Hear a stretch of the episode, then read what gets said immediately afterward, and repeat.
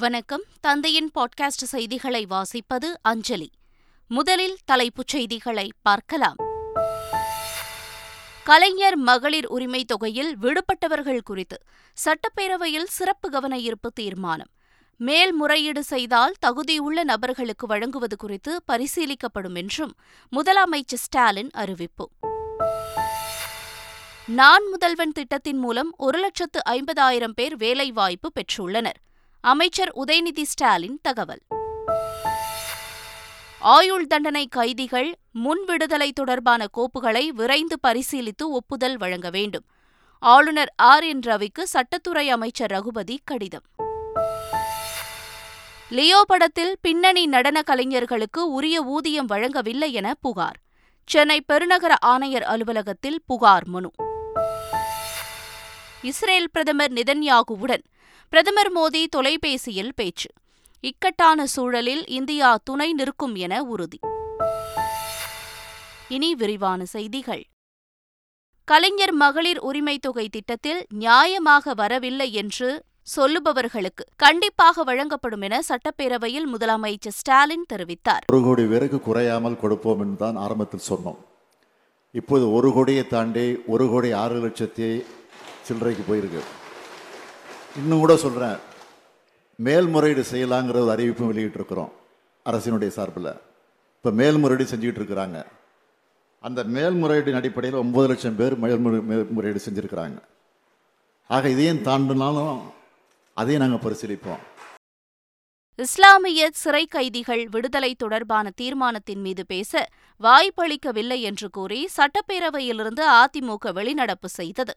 பின்னர் பேரவை வளாகத்தில் செய்தியாளர்களிடம் பேசிய எதிர்க்கட்சித் தலைவர் எடப்பாடி பழனிசாமி அதிமுகவினர் இஸ்லாமியர்கள் குறித்து பேசினால் முதலமைச்சர் ஸ்டாலின் கோபப்படுவதாக கூறினார்.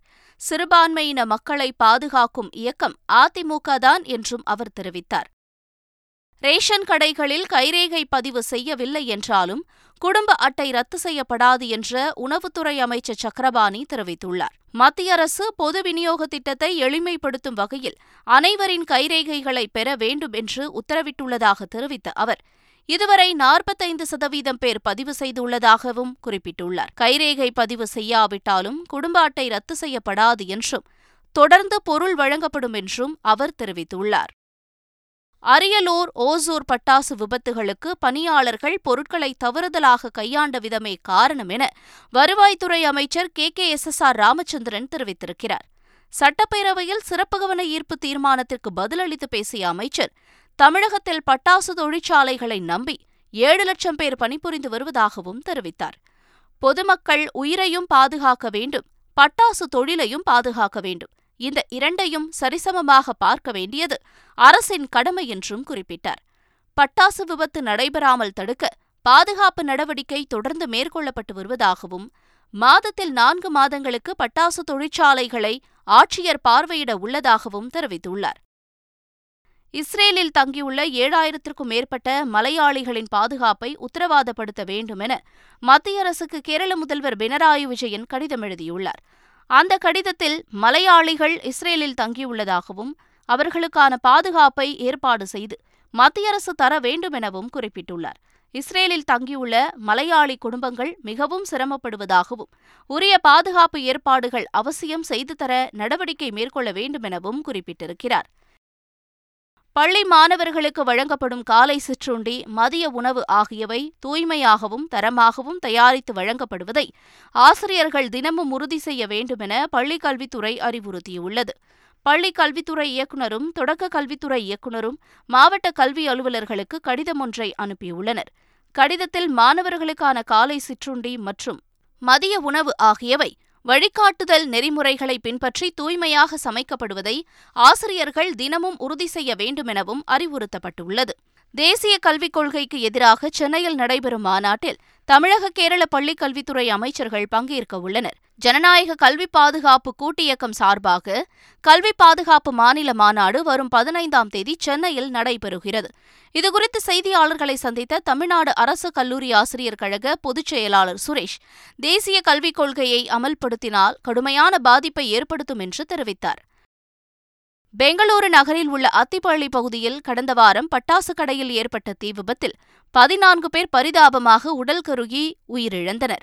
இந்த விபத்தில் காயமடைந்த நான்கு பேர் தொடர்ந்து பெங்களூரு நகரில் இரண்டு மருத்துவமனைகளில் சிகிச்சை பெற்று வருகின்றனர். இந்நிலையில் வெடிவிபத்தில் பதினான்கு பேர் உயிரிழந்த நிலையில் அப்பகுதியின் தீயணைப்புத்துறை தலைமை ஆணையர் வட்டாட்சியர் காவல்துறை ஆய்வாளர் ஆகியோர் பணியிடை நீக்கம் செய்யப்பட்டுள்ளனர். செம்பரம்பாக்கம் ஏரியை மழைமானி கருவி வைத்து மத்திய அரசு கண்காணித்து வருகிறது. வெள்ள பாதிப்புக்கு பிறகு செம்பரம்பாக்கம் ஏரியின் நிலவரத்தை மத்திய அரசு கவனித்து வருகிறது. குறிப்பாக செம்பரம்பாக்கம் ஏரியில் மூன்று இடங்களில் நவீன கருவிகளை வைத்து மத்திய அரசு கண்காணித்து வருகிறது. செம்பரம்பாக்கம் ஏரியின் வியூ பாயிண்ட் பகுதியில் மழையின் அளவை கண்காணிக்க கருவியும் அதன் அருகிலேயே ஏரியில் நீரின் ஆழம் மற்றும் அதில் ஏதாவது ரசாயன மற்றும் கழிவுகள் கலக்கிறதா என கண்டறியப்பட்டு வருகிறது. இந்த கருவிகளை வைப்பது குறித்து தமிழக பொதுப்பணித்துறை அதிகாரிகளிடம் தகவல் மட்டும் வைத்துவிட்டு நேரடியாக அந்த கருவிகள் மூலம் அவர்களே கண்காணித்து வருவதும் குறிப்பிடத்தக்கது. லியோ திரைப்படத்திற்கு தடையில்லா சான்றிதழை விலங்குகள் நல வாரியம் வழங்கியுள்ளது. இயக்குநர் லோகேஷ் கனகராஜ் இயக்கத்தில் விஜய் த்ரிஷா உள்ளிட்டோர் நடிப்பில் உருவாகியுள்ள லியோ திரைப்படம் வரும் பதிமூன்றாம் தேதி திரையரங்குகளில் வெளியாகிறது. இந்நிலையில் இப்படத்தில் கழுதை புலி சம்பந்தப்பட்ட காட்சிகள் சிஜி தொழில்நுட்பத்தில் உருவாக்கப்பட்டது.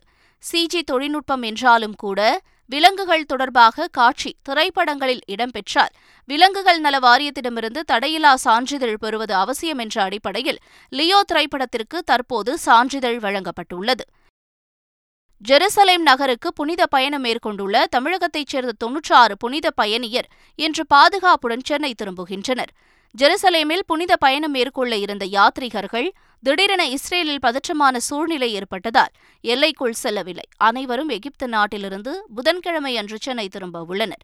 இதனிடையே உயர்கல்வி பயில இஸ்ரேலில் தங்கியுள்ள தமிழ்நாட்டைச் சேர்ந்த நாற்பத்தி மூன்று மாணவ மாணவியர் அயலக தமிழர் நலத்துறையை தொடர்பு கொண்டுள்ளனர் அவர்கள் அனைவரும் பாதுகாப்பான நிலையில் உள்ளதாக அமைச்சர் செஞ்சு மஸ்தான் தெரிவித்துள்ளார். லியோ திரைப்படத்தில் பின்னணி நடன கலைஞர்களுக்கு உரிய ஊதியம் வழங்கப்படவில்லை என்ற புகார் எழுந்துள்ளது. இயக்குநர் லோகேஷ் கனகராஜ் இயக்கத்தில் நடிகர் விஜய் நடித்து வெளிவர இருக்கும் லியோ திரைப்படத்தில் ரெடியா அண்ணன் வரவா என்ற பாடலில் நடனமாடிய பின்னணி நடன கலைஞர்கள் தங்களுக்கு ஊதியம் வழங்கப்படவில்லை என்று கூறி வேப்பேரி பெருநகர காவல் ஆணையர் அலுவலகத்தில் லியோ படக்குழுவினர் மீது புகார் அளித்துள்ளனர். இதுகுறித்து நடவடிக்கை எடுக்க வேண்டும் என்று கோரிக்கை விடுத்துள்ளனர். காவிரி விவகாரத்தில் தமிழக அரசு பலமுறை வலியுறுத்தியும் பாராமுகமாக செயல்படும் மத்திய பாஜக அரசை கண்டித்து மதிமுக சார்பில் வரும் பதினாறாம் தேதி திருச்சியில் கண்டன ஆர்ப்பாட்டம் நடைபெறும் என மதிமுக பொதுச் செயலாளர் வைகோ அறிவித்துள்ளார். இதுகுறித்து அவர் வெளியிட்டுள்ள அறிக்கையில் உச்சநீதிமன்ற இறுதி தீர்ப்பின்படி காவிரியில் கர்நாடக அரசு தண்ணீர் திறக்க வலியுறுத்தி கட்சியின் முதன்மை செயலாளர் துரை வைகோ தலைமையில் ஆர்ப்பாட்டம் நடைபெறும் என்று தெரிவித்துள்ளார். மகாத்மா காந்தி ஊரக வேலைவாய்ப்பு உறுதி திட்டத்திற்கு இருபத்தி ஒன்று புள்ளி ஆறு விழுக்காடு நிதியை மத்திய அரசு குறைத்துள்ளதாகவும் வைகோ குற்றம் சாட்டியுள்ளார். விருதுநகர் மாவட்டம் ராஜபாளையத்தைச் சேர்ந்த மாரியப்பன் என்பவர் விபத்தில் மூளை சாவு அடைந்தார். இவருக்கு நெல்லை அரசு மருத்துவமனையில் சிகிச்சை அளிக்கப்பட்டு வந்த நிலையில் அவரது உடல் உறுப்புகள் தானம் செய்யப்பட்டது. இதனையடுத்து அரசு சார்பில் மாரியப்பனின் உடலுக்கு நெல்லை மருத்துவக் கல்லூரி டீன் ரேவதி மற்றும் சக மருத்துவர்கள் மரியாதை செலுத்தினர். மேலும் மாரியப்பனின் உடல் மருத்துவமனை வளாகத்தை விட்டு வெளியேறும் வரை டீன் மருத்துவர்கள் மாணவர்கள் என அனைவரும் நடந்து சென்று விடை கொடுத்தது. நெகிழ்ச்சியை ஏற்படுத்தியது. ஆயுள் தண்டனை கைதிகளின் முன்விடுதலை தொடர்பான கோப்புகளை விரைந்து பரிசீலிக்க வேண்டுமென ஆளுநர் ஆர் என் ரவியை சட்டத்துறை அமைச்சர் ரகுபதி வலியுறுத்தியுள்ளார். இது தொடர்பாக ஆளுநருக்கு அவர் எழுதியுள்ள கடிதத்தில் நெடுநாள் சிறைவாசம் பெற்ற கைதிகளை மனிதாபிமான அடிப்படையில் விடுதலை செய்ய வேண்டுமென பல்வேறு தரப்பிலிருந்தும் தொடர் கோரிக்கைகள் வருவதாக தெரிவித்திருக்கிறார். எனவே நிலுவையில் உள்ள ஆயுள் தண்டனை சிறைவாசிகளின் கோப்புகளை விரைவாக பரிசீலித்து முன் விடுதலை செய்ய ஒப்புதல் வழங்குமாறு அந்த கடிதத்தில் கேட்டுக்கொண்டுள்ளார். நான் முதல்வன் திட்டத்தின் மூலம் ஒரு லட்சத்து ஐம்பதாயிரம் பேர் வேலைவாய்ப்பு பெற்றுள்ளதாக அமைச்சர் உதயநிதி ஸ்டாலின் தெரிவித்திருக்கிறார். தமிழ்நாடு திறன் மேம்பாட்டுக் கழகம் மற்றும் தமிழ்நாடு விளையாட்டு மேம்பாட்டு ஆணையம் சார்பில் தொழில் நிறுவனங்களின் கூட்டுறவு கருத்தரங்கம் அமைச்சர் உதயநிதி ஸ்டாலின் தலைமையில் நடைபெற்றது.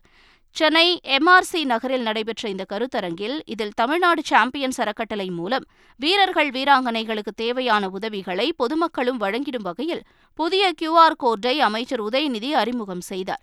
தொடர்ந்து பேசிய அவர் ஆசிய போட்டிகளில் இந்தியா வென்ற மொத்த பதக்கங்களில் தமிழ்நாடு வீரர்கள் இருபது சதவீத பங்களிப்பை அளித்துள்ளதாக பெருமிதம் தெரிவித்தார்.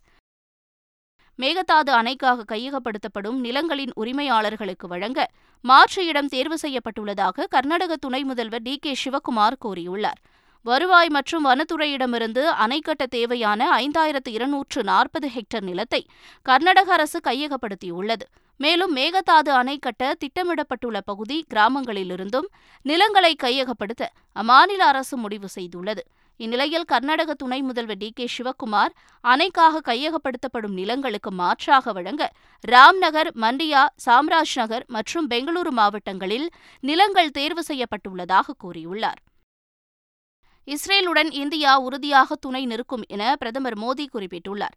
இஸ்ரேல் மற்றும் ஹமாஸ் படைகள் மோதி வரும் நிலையில் இந்தியா இஸ்ரேலுக்கு ஆதரவு தெரிவித்திருந்தது. இந்த நிலையில் பிரதமர் மோடியை இஸ்ரேல் பிரதமர் பெஞ்சமின் நெதன்யாகு தொலைபேசியில் அழைத்து உரையாடியுள்ளார்.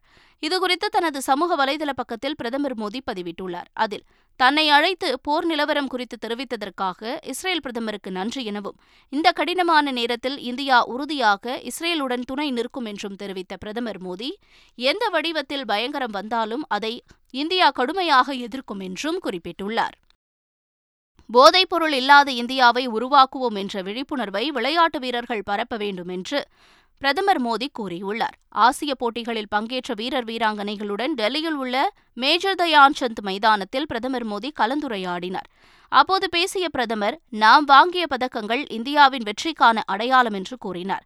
இரண்டாயிரத்து பதினான்காம் ஆண்டு முதல் இந்தியா விளையாட்டு சூழலை தீவிரமாக வளர்த்து வருவதாக கூறிய பிரதமர் இதற்கு முன்பு பல்வேறு தடைகள் காரணமாக விளையாட்டு வீரர்கள் கடுமையாக உழைத்த போதிலும் பதக்கப்பட்டியலை உயர்த்த முடியவில்லை என்றும் குறிப்பிட்டுள்ளார்.